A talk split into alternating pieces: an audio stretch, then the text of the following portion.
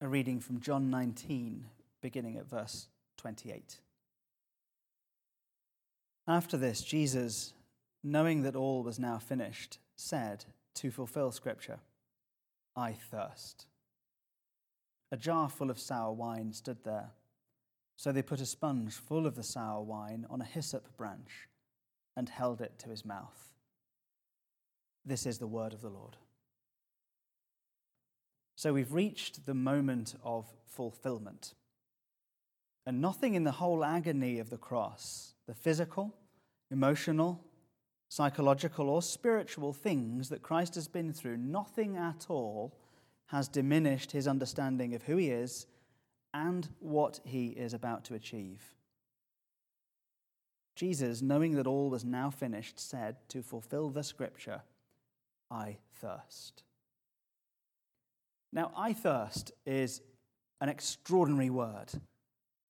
And it's a sign, I think, in part, of his humanity.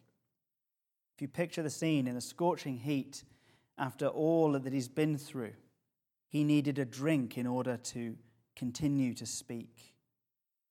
So it's a very ordinary human need. And what he gets is a very ordinary human drink. The sour wine was something that soldiers would drink to quench their thirst. It's common stuff. It's cheap wine let down with water.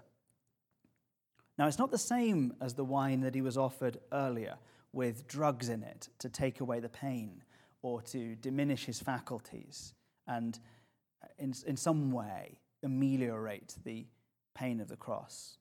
This is different stuff. This is just Roman Gatorade it's uh, an army rat pack. It's just a humble, practical, common drink that you would have to refresh your mouth while you work. And it's weird. It's a very strange kindness in such a brutal execution, I think, for a Roman soldier of all people, not exactly renowned for their compassion, to offer him a drink. I presume this barrel was there to hydrate the killers, not the criminals. So even now, as you picture this scene, you can see that even his executioners are being drawn in. Do you see how Christ does this? Christ draws people in all the time. He breaks down conventions, he changes moments. Even on the cross, some people, quite unlikely people, it has to be said, are moving in. And I wonder, this is just conjecture made up stuff. But I wonder if it is the same soldier who, in a few moments' time, will confess in Matthew 27 surely this man was the Son of God. We don't know, but we do know that they were on the move. We know that the soldiers were reacting to Jesus, and we know this is a very human moment between two humans. A physical need is met in the simplest physical way.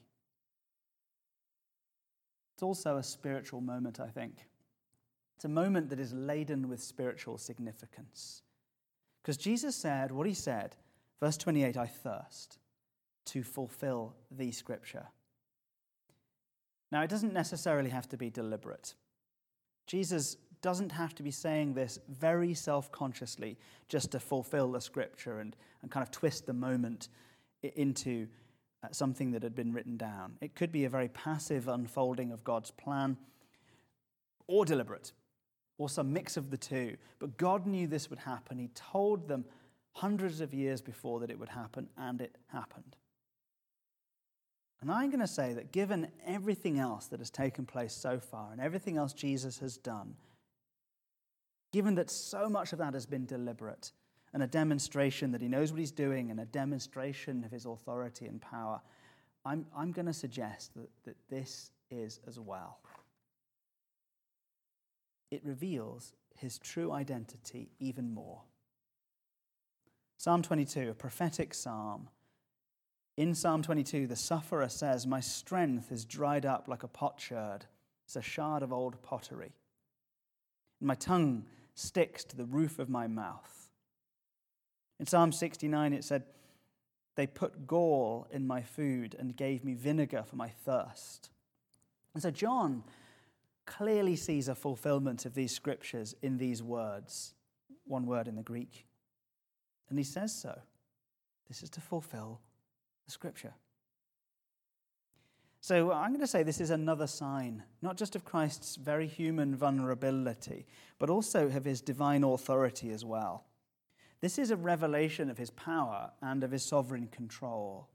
The very point of his greatest vulnerability and his greatest weakness and loss.